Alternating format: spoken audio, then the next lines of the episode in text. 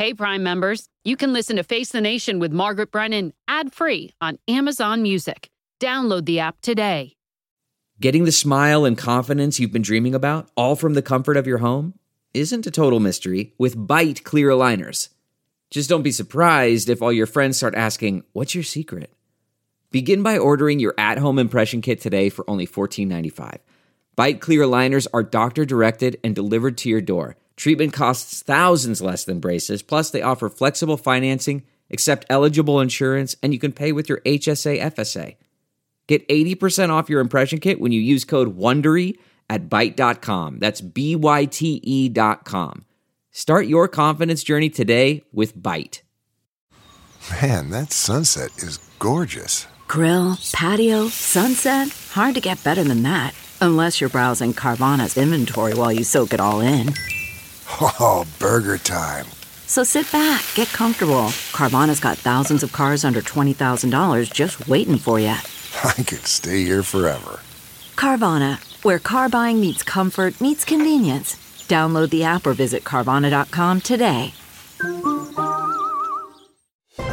I'm Margaret Brennan, and this week on Face the Nation, new signs of spring strain on the economy, and Washington politicians prepare for the annual surge of migrants at the border. An 11th hour rescue is underway in an effort to save First Republic Bank as the Fed takes partial responsibility for the March collapse of Silicon Valley Bank. We'll talk with California Congressman Ro Khanna. Former Trump administration economic advisor Gary Cohn will also be here. Then, in Texas 23, not only are we the epicenter of this border crisis, it feels as if it is hell for us. Republican Congressman Tony Gonzales weighs in on the Biden administration's new plans to stem an expected border surge and what his party is proposing as those pandemic border restrictions, known as Title 42, will soon be lifted. And as the state by state march to solidify abortion laws continues, South Carolina Republican Congresswoman Nancy Mace will join us. She's warning her party to find a middle ground on abortion access. Finally, the annual White House Correspondents' Dinner honors Americans wrongfully detained overseas. The power of the press in a democracy. The free press is a pillar, maybe the pillar of free society, not the enemy. And, of course, some self deprecating humor, Washington style. After all, I believe in the First Amendment. Not just because my good friend Jimmy Madison wrote it. It's all just ahead on Face the Nation.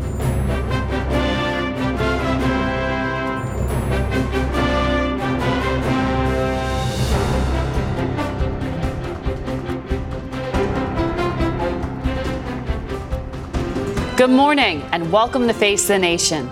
As we look to a new month, we're keeping a close eye on the economy, which continues to be the number one issue of concern for Americans. Last week's news that economic growth slowed more than expected in the first quarter of the year will almost certainly factor into the Federal Reserve's decision making this week as we prepare for yet another interest rate hike to try to curb inflation. Complicating the Fed's dilemma is the political battle on raising the debt ceiling, fallout from the collapse of Silicon Valley Bank, and the looming prospect of a third government bank rescue, this time for California based First Republic.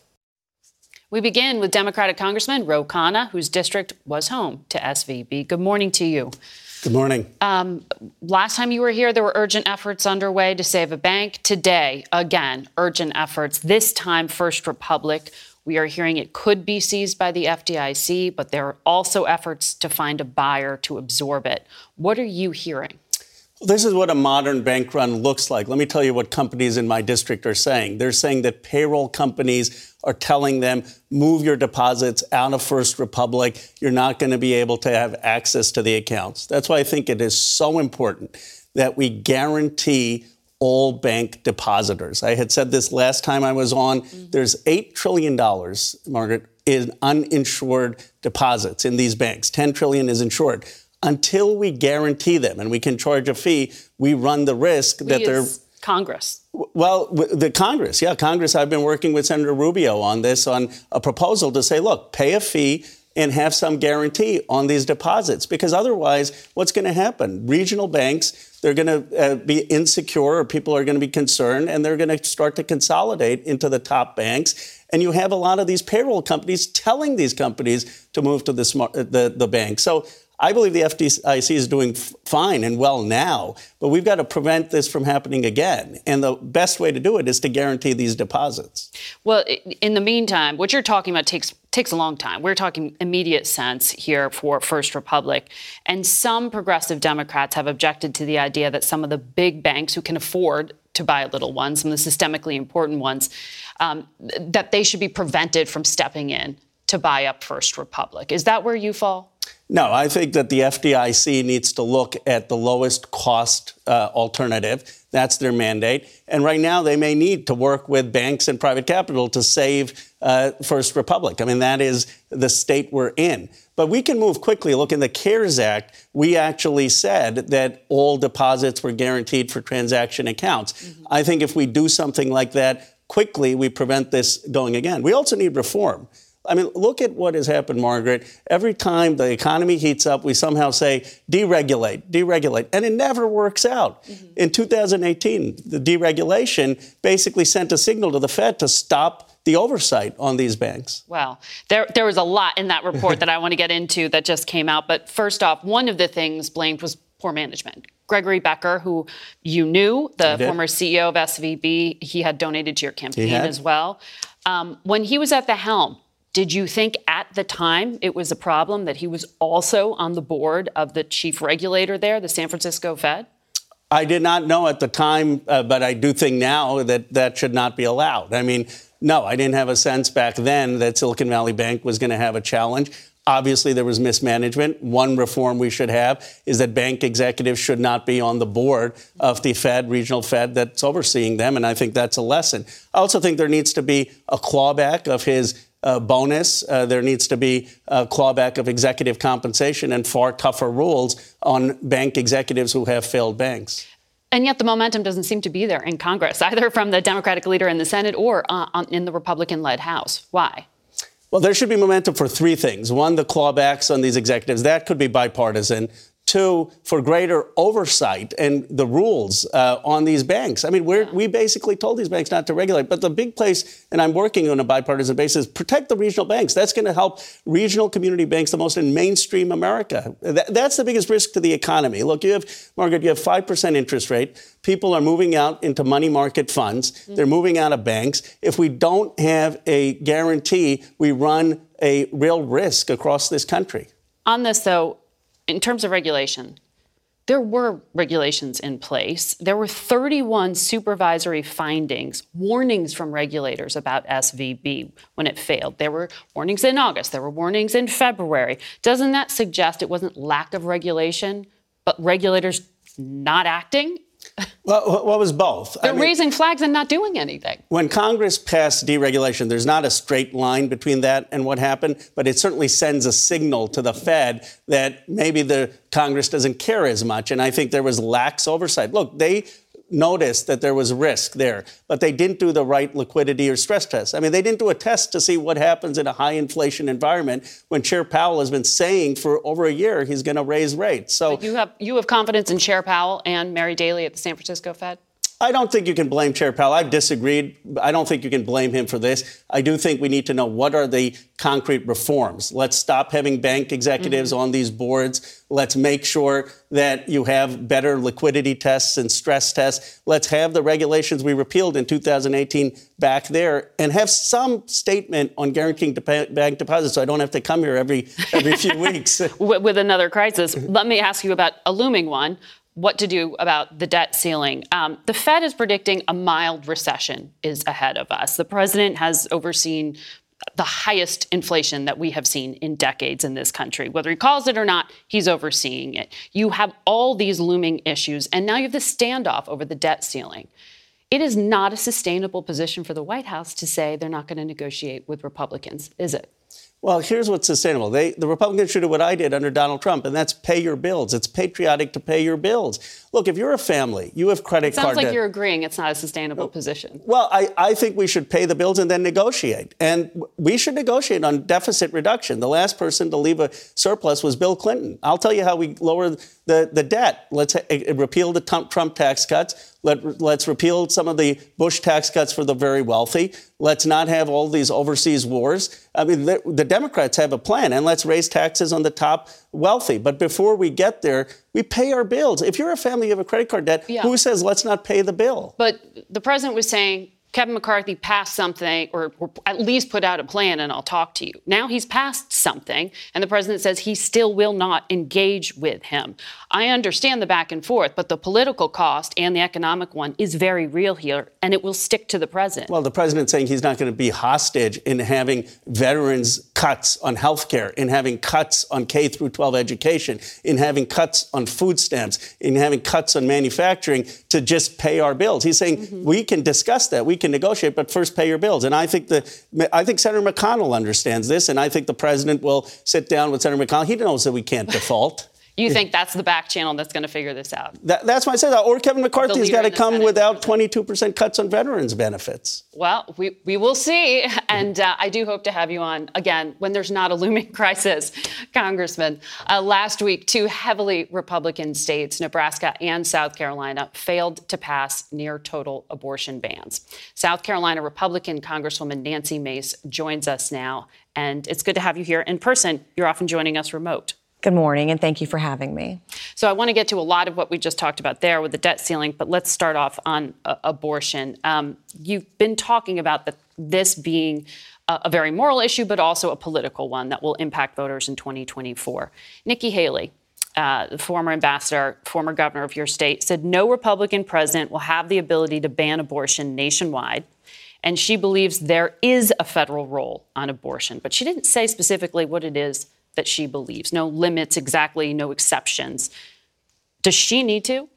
Well, I think any presidential candidate, anyone running for office at the federal level, including members of Congress, incumbents, and people that are running to flip seats in 24, need to have a position, need to articulate that position. What I've been trying to do since Roe was overturned is show a roadmap. I represent a swing district in South Carolina, but show a roadmap for winning state, states that are very purple or districts that are purple and articulating where we stand on the message. And we have to show, and I'm pro life.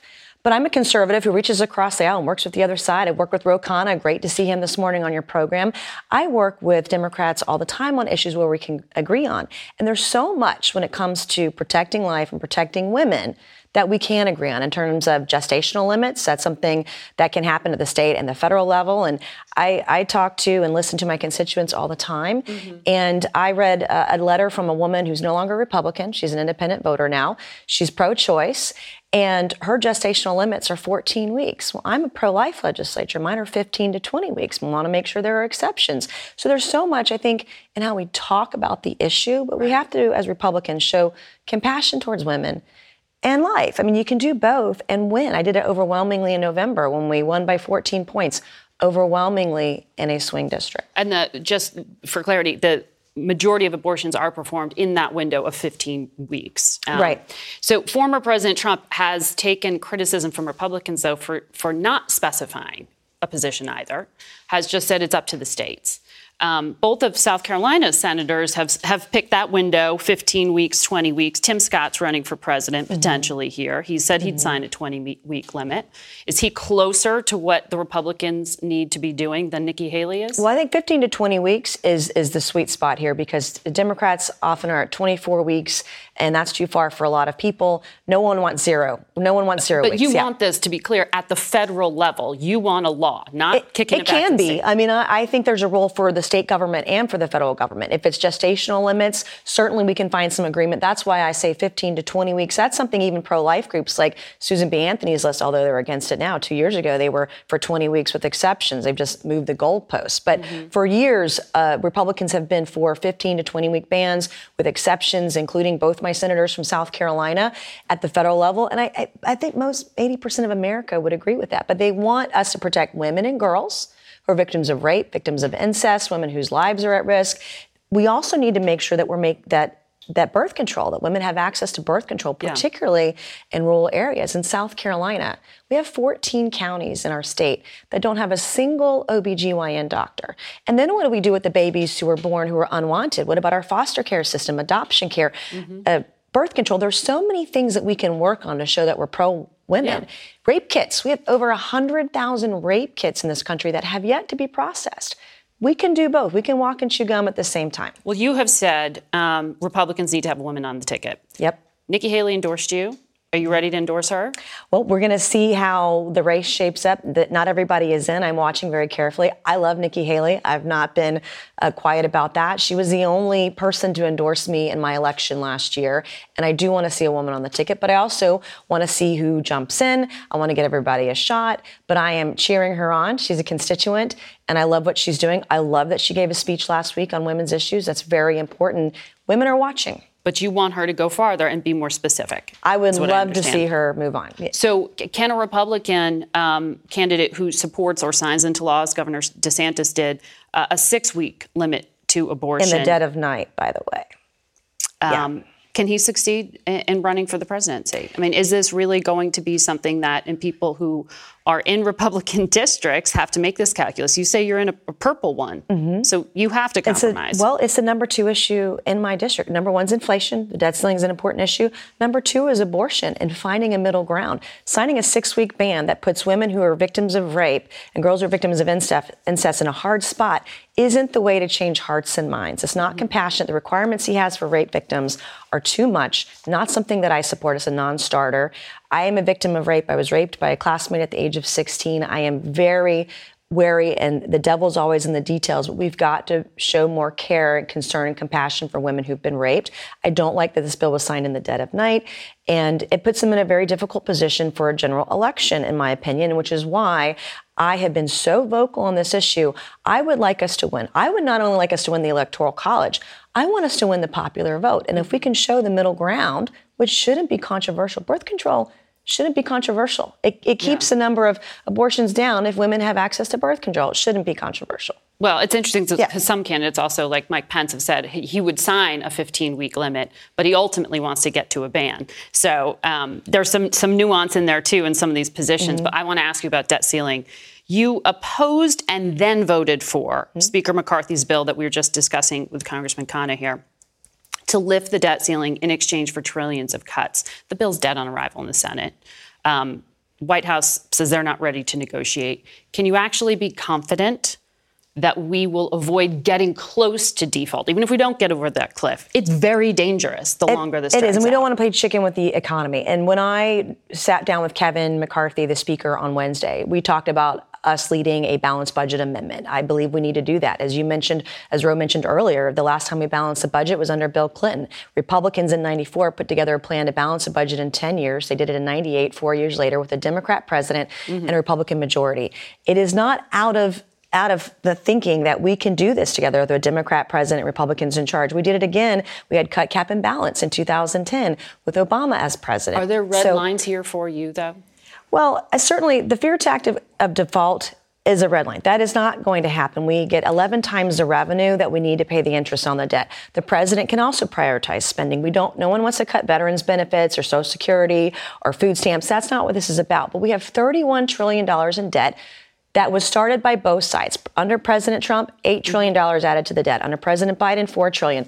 That's $12 trillion in six years. The president needs to come to the table take a look at what we have offered and start negotiating. This mm-hmm. is a serious problem. And as Ro mentioned earlier, families are living paycheck to paycheck. They have to balance their checkbooks every week. So too should the federal government. Our tax revenues last year were 4.7 trillion. Yet we're spending over 6 trillion every single year. Well, we um, are not going to abandon this issue. We know it's going to be looming for some time. Thank you, both of you, for joining us. Face the Nation will be back in a minute. Stay with us.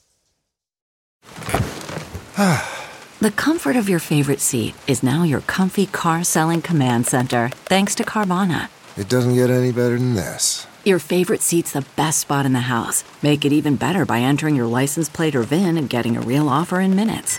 There really is no place like home. And speaking of home, Carvana will pick up your car from yours after you finalize your offer. Visit Carvana.com or download the app and sell your car from your comfy place. Delve into the shadows of the mind with Sleeping Dogs, a gripping murder mystery starring Academy Award winner Russell Crowe. Now available on digital. Crowe portrays an ex homicide detective unraveling a brutal murder he can't recall. Uncovering secrets from his past, he learns a chilling truth. It's best to let sleeping dogs lie. Visit sleepingdogsmovie.com slash Wondery to watch Sleeping Dogs, now on digital. That's sleepingdogsmovie.com slash Wondery. We turn now to immigration and the ongoing effort to secure America's southern border. We're joined by Texas Republican Congressman Tony Gonzales. He's at our affiliate in San Antonio, KENS 5. Thank you for joining us this morning.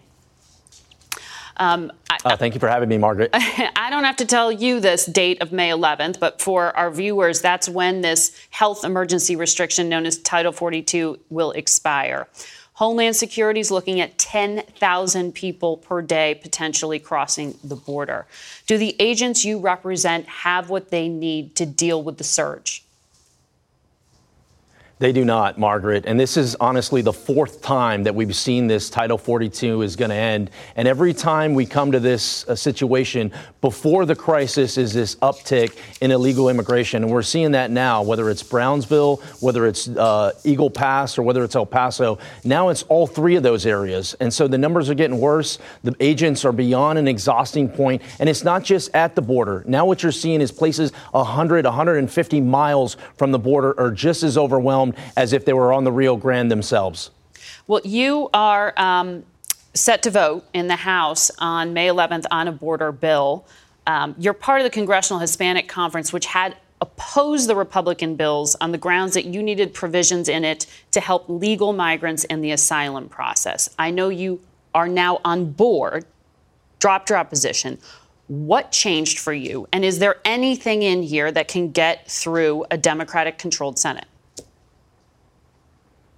Yeah, Margaret, it's an exciting time for the Con- Congressional Hispanic Conference, which I'm the co-chair with Mario Diaz-Balart. we have got 18 different members. It's the first time we've set a marker down and said our voices will be heard. Uh, one of the, I, have been very public. I've essentially negotiated both in public and in private. One of the things that I, in particular, asked for is to not curb legal immigration, not hamper those that are legally doing the things that they need to do to come over. And a lot of that was stripped away in the judiciary part of it which was half of the package. The Homeland Security package, which I sit on that, that committee, I asked for some specific things. One was ensuring that we hold cartels accountable. You want to get to the root of the cause, they're the issue. So we, we go down this path of labeling cartels as terrorists. Another is giving resources to the people that are doing do? the work. We added 110 million.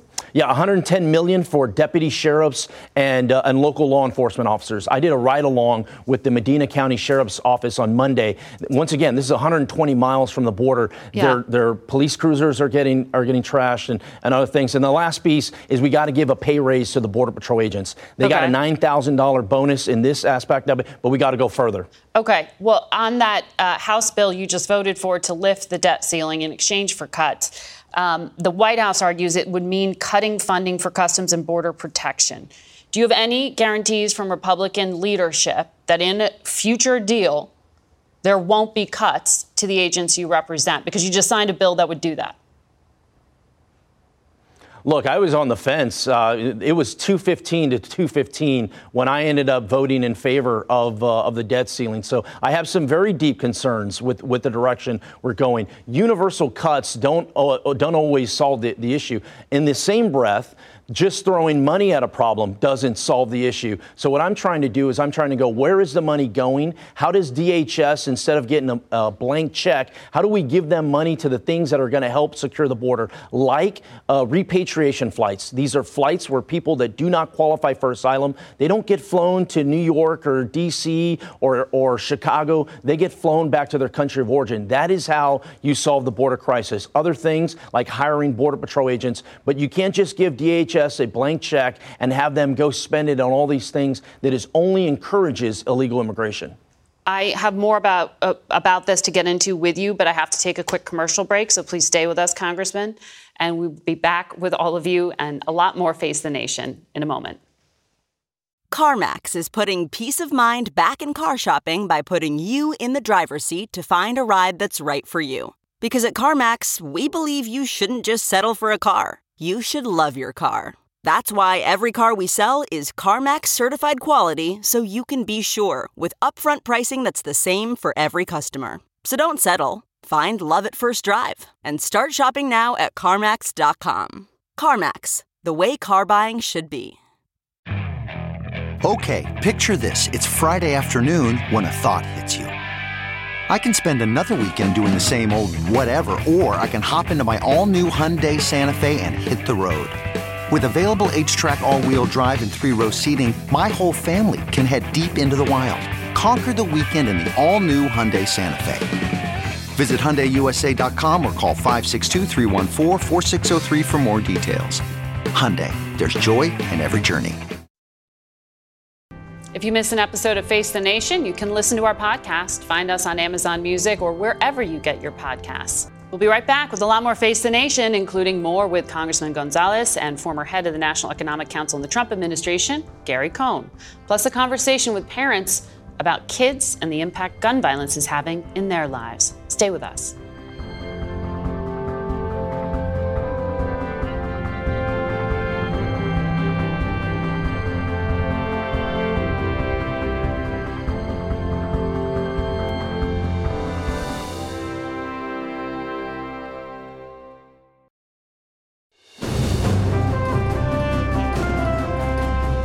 Welcome back to Face the Nation. We return to our conversation with Texas Republican Congressman Tony Gonzales, who joins us from San Antonio this morning.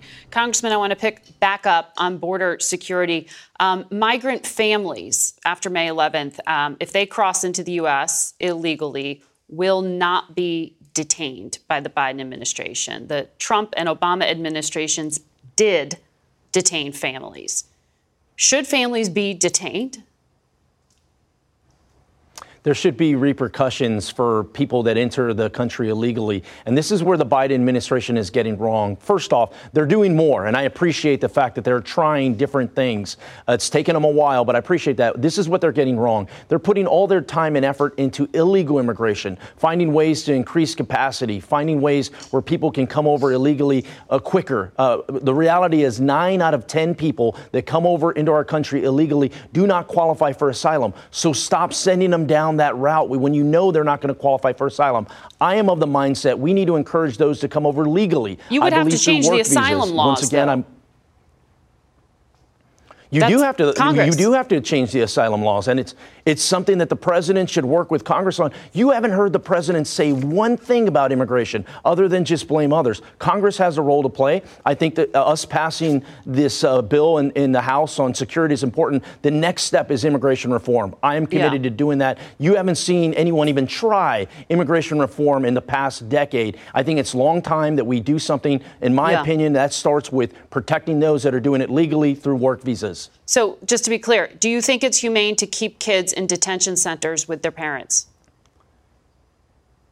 I, I think there needs to be a process where folks have their uh, asylum claim heard in days, not years. And if they Yeah. qualify for asylum, welcome to the United States. And if they don't, you have to send them back to their country of origin. What what we can't do is what we're having now. Right now, we have tens of thousands of children that are just being released into this country. What is happening to these children, regardless of their legal uh, legal identity? I mean, what is happening to these children? These children. So we have to enforce the laws that are on the books, and we have to encourage those to come over legally. Yeah. Make it easier for folks to, to obtain work visas.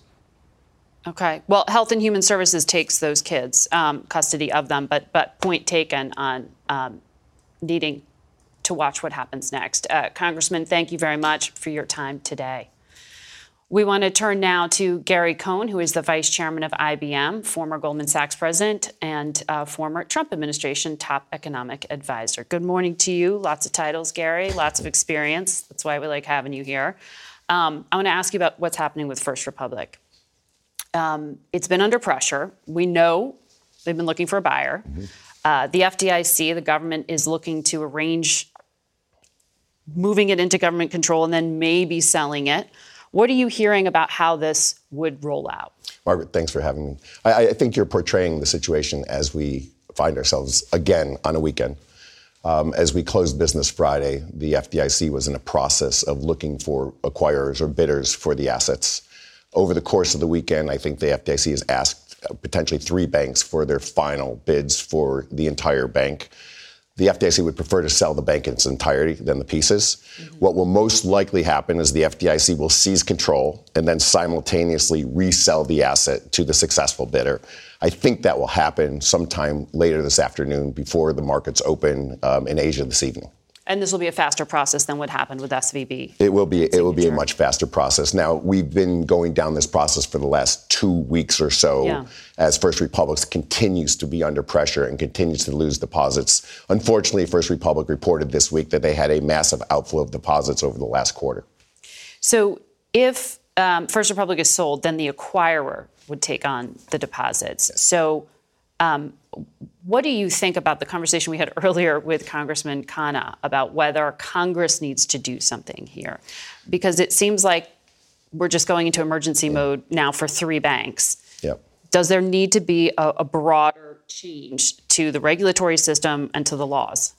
Well, it's, a, it's, an interesting question. So, look, I, I, don't agree with Congressman Khanna that we want unlimited FDIC insurance. I think that to me is a bit of a race to the bottom. You had picked like two, two million, five million, ten million. Yeah, I mean, there's got to be some limit. At some point, you have to limit because you don't want a total race to the bottom where you know, the, the weakest bank with the weakest balance sheet in the world can offer you the highest rate of return on your deposits and therefore you take your deposits there because guess what? They're insured by the federal government. That's right. not what we want to see. We want to see some type of discipline in the system.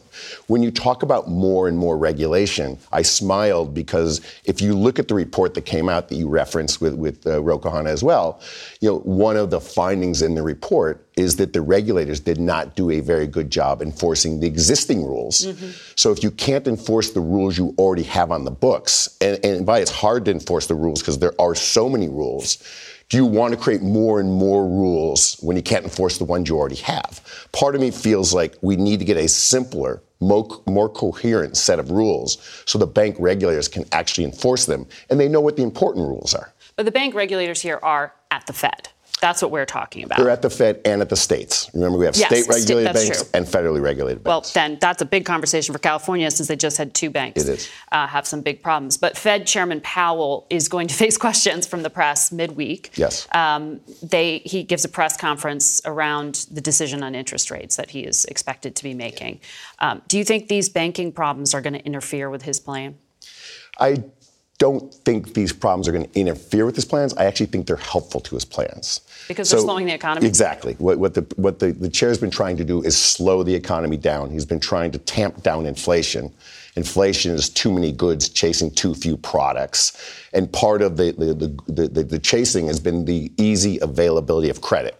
Now that we've seen deposits lose the, leave the system and we've seen banks in tighter financial position, they are not offering loans as easily as they were before, and the loans have become more expensive. So people are borrowing less money, they have less access to credit, so their ability to purchase is going down. Purchasing power is waning in the United States, which is exactly what the chairman's been trying to do by raising interest rates. So he's in, in, in essence getting enormous amount of help out of this banking crisis. Not what he wanted to see happen in any way, shape, or form, but the unintended consequence is very helpful to slowing down the economy and tamping down inflation.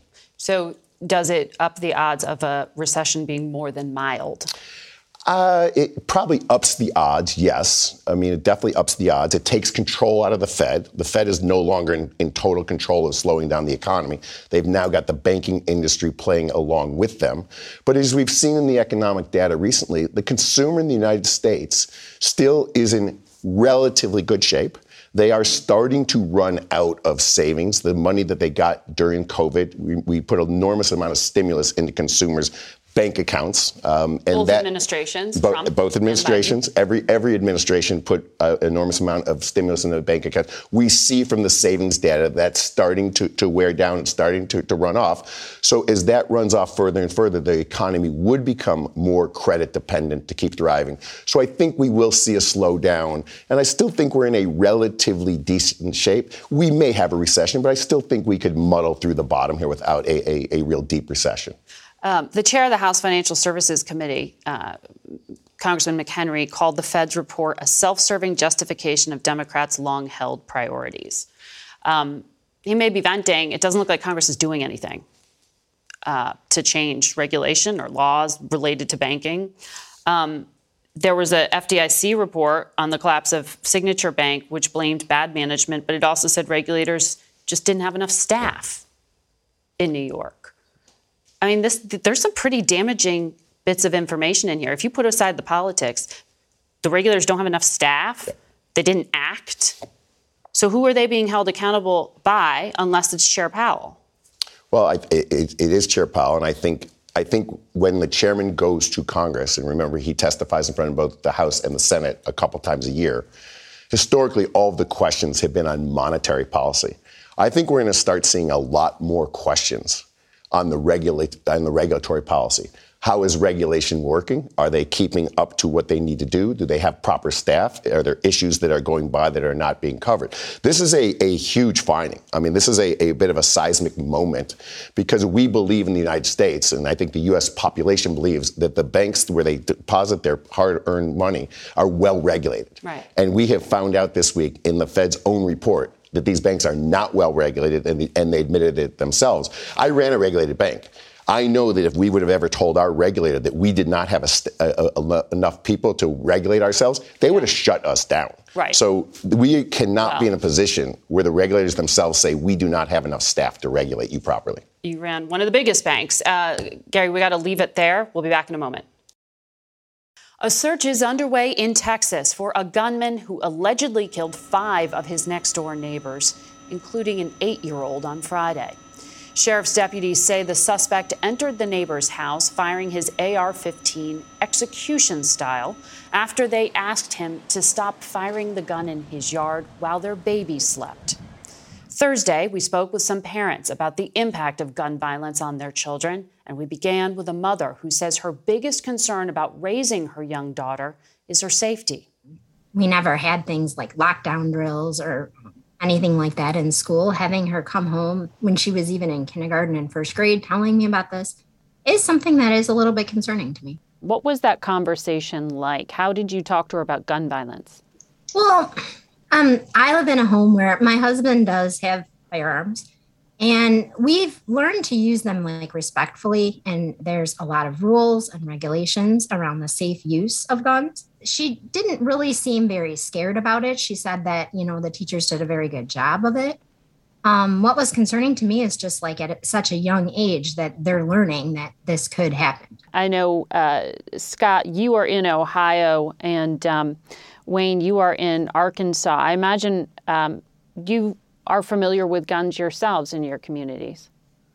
Uh, yes, and, and also uh, lockdown drills. Um, my wife is an early uh, childhood intervention specialist and has been for decades. And uh, I've been a substitute teacher. Luckily, we have not had any shooters in those, but we've had to talk to our kids and we've had to, uh, they've had to live through us notifying them that we were locked down in a school and them notifying us that they were locked down in schools. Does that cause your children to worry? They've seen us make it through it, and they have understood what the lockdowns were about.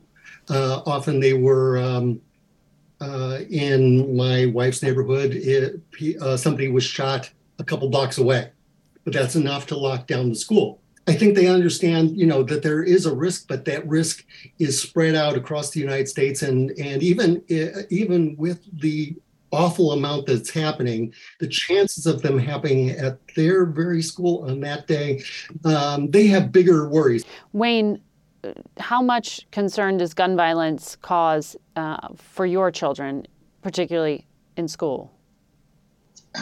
With me being ex military, I'm a veteran, they come to me telling me we want to learn. My biggest concern is I have an elementary school here that when everybody's inside, it turns into a prison. All the gates are locked, all the windows are locked. And I'm kind of concerned about that because if it gets past the front door, they can't get out. Uh, Scott, uh, I know in your state there was recently a law passed to make it easier for public school teachers to carry guns. Do you think that makes schools more secure?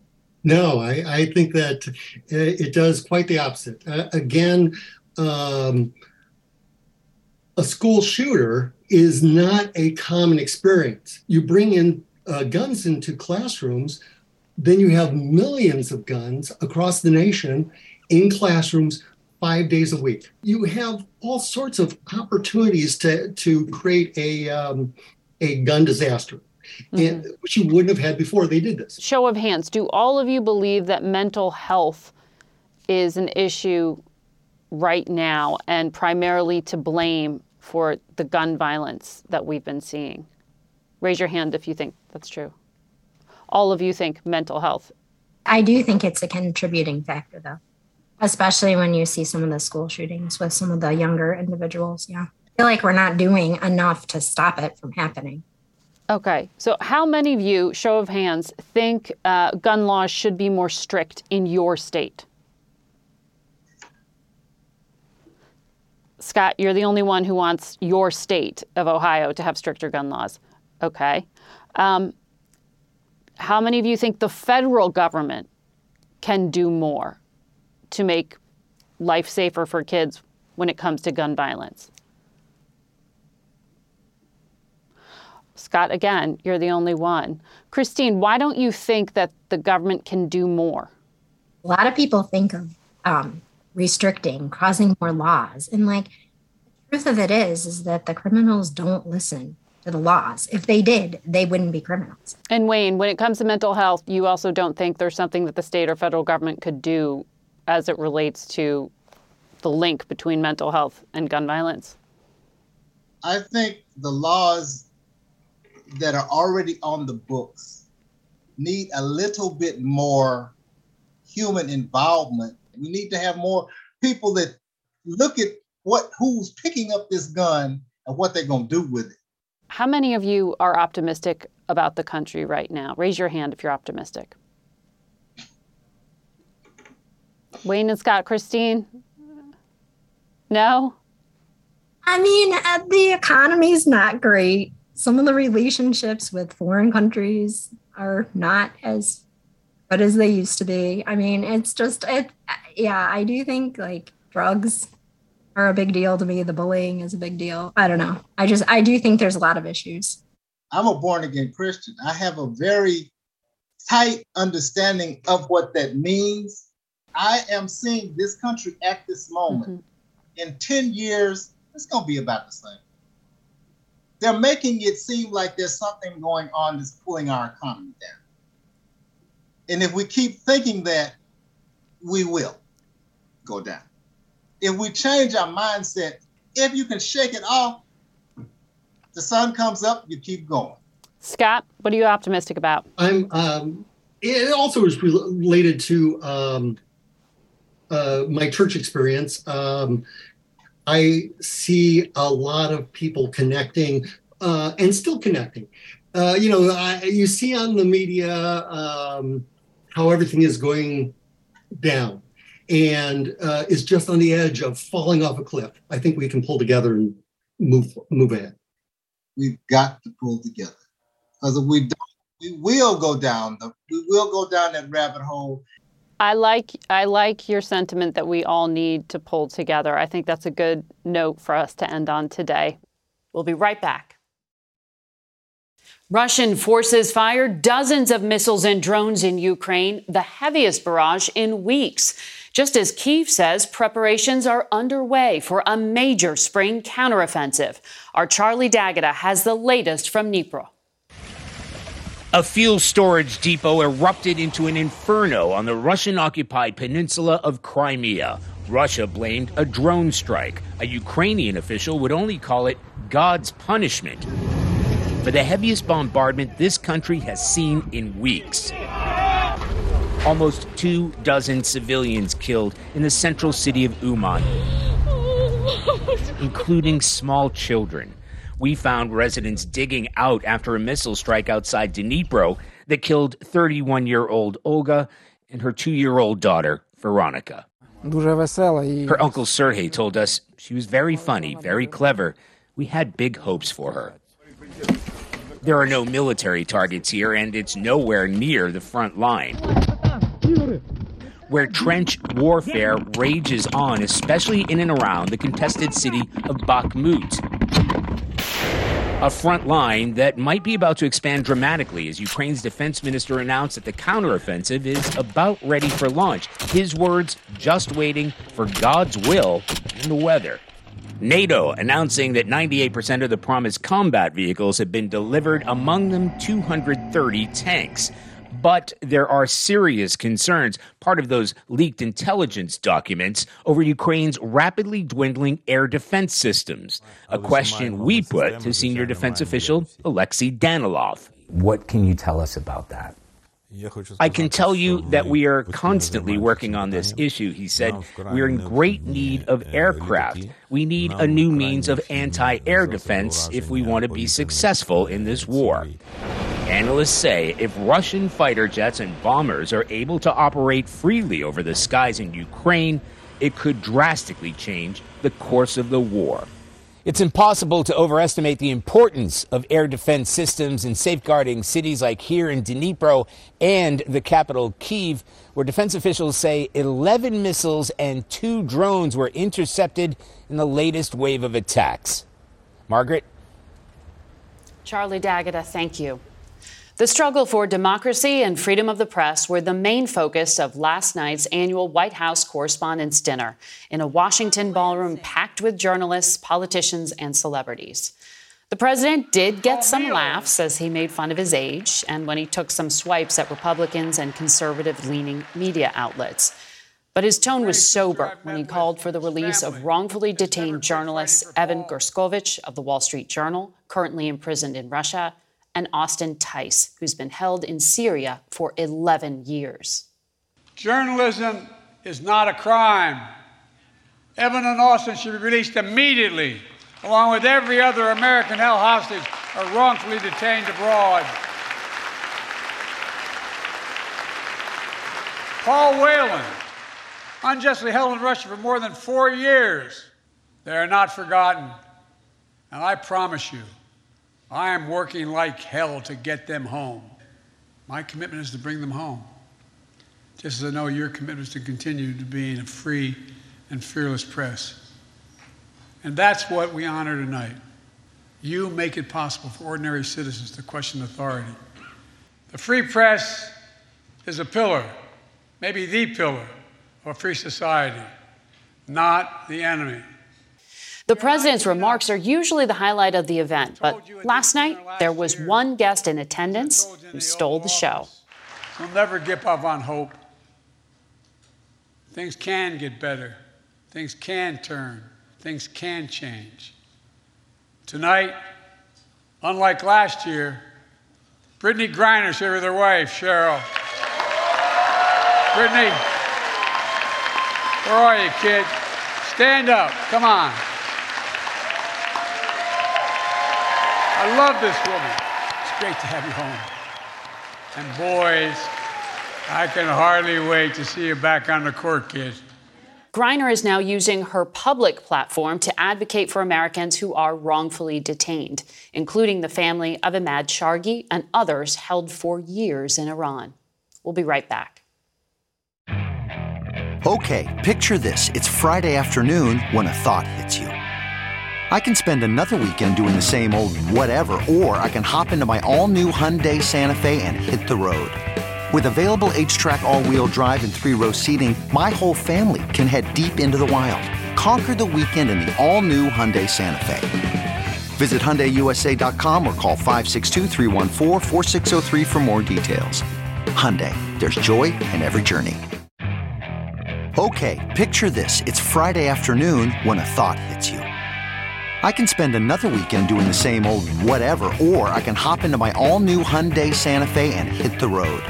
With available HTRAC all-wheel drive and three-row seating, my whole family can head deep into the wild. Conquer the weekend in the all-new Hyundai Santa Fe. Visit HyundaiUSA.com or call 562 for more details. Hyundai, there's joy in every journey. This programming note our CBS News streaming daily political broadcast, Red and Blue, is going to get a new name and a new look. America Decides premieres tomorrow and airs starting Monday at 5 p.m. Eastern with second runs at 6 p.m. and 9 p.m. Eastern. As for us, until next week. For Face the Nation, I'm Margaret Brennan. Today's guests were California Democratic Congressman Ro Khanna, South Carolina Republican Congresswoman Nancy Mace, Texas Republican Congressman Tony Gonzales, and the Vice Chairman of IBM and former Trump economic advisor Gary Cohn. The executive producer of Face the Nation is Mary Hager. This broadcast was directed by Shelley Schwartz. Face the Nation originates in CBS News in Washington. For more Face the Nation, we're online at facethenation.com and you can follow Face the Nation and CBS Radio News on Twitter, Instagram, and Facebook.